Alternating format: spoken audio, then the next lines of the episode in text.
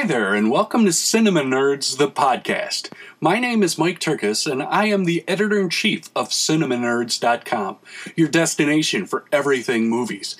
At CinemaNerdz, we have coverage of movie news, trailers, reviews, as well as the occasional interview.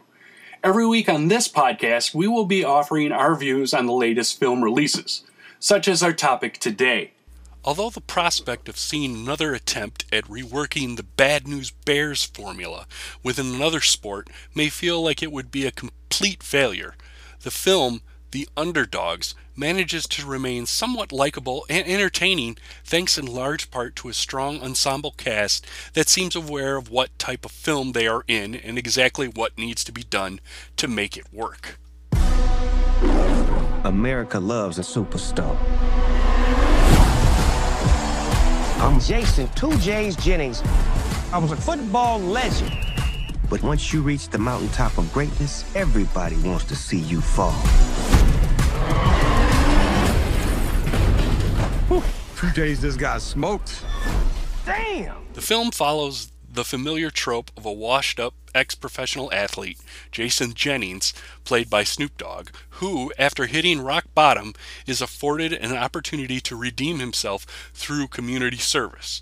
Service which ultimately leads to a fulfilling character rebirth as the former self indulgent, hard to get along with, and lonely player rediscovers what exactly drew him to the game in the first place.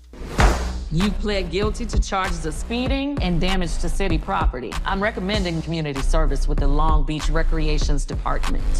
I thought I was getting like some Martha Stewart kind of treatment. You too good for the community that raised you. From the depths of the sea, back to the black Snoop Doggy Dogg, Monkey at the, the, the dot. I am football legend Jason Two J's Jennings, your new head coach. Legend. Let me get a picture with y'all real quick for Twitter. Some of y'all gonna get some girlfriends, but this right here. Director Charles Stone III, perhaps best known for 2022's Drumline and 2004's Mr. 3000, holds the film together well and paces it economically, but the story, penned by Danny Segal and Isaac Schamis, is often shortchanged when affording Jennings a chance to host a podcast chronicling his work with the kids.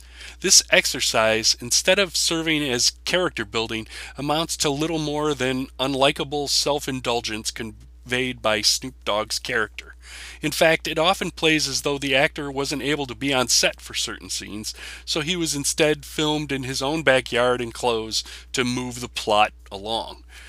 It works once, but after repeated uses, it grows tedious.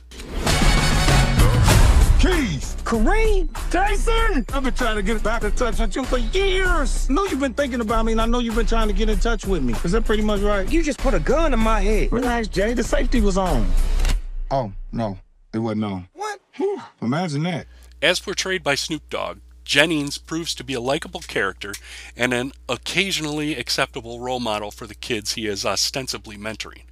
Love interest Cherise, played by Tika Sumpter, serves as a reminder to Jennings of what he used to be and how he lost his way. Mike Epps plays Jennings' childhood friend Kareem as a sort of hopelessly lovable goof that has a heart of gold.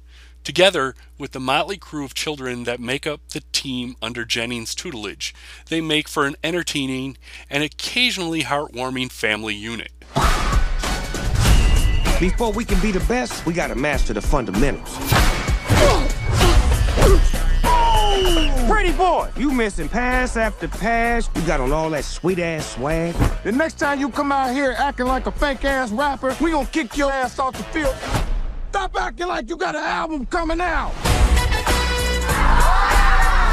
JJ, how you liking this game? Coach, this is a mess. I don't know what I'm doing. Do you remember what you were like when you showed up freshman year? You were a pain in the ass. I don't owe nobody nothing. Sound just like me. If you really want to win a game, stop pushing away your team.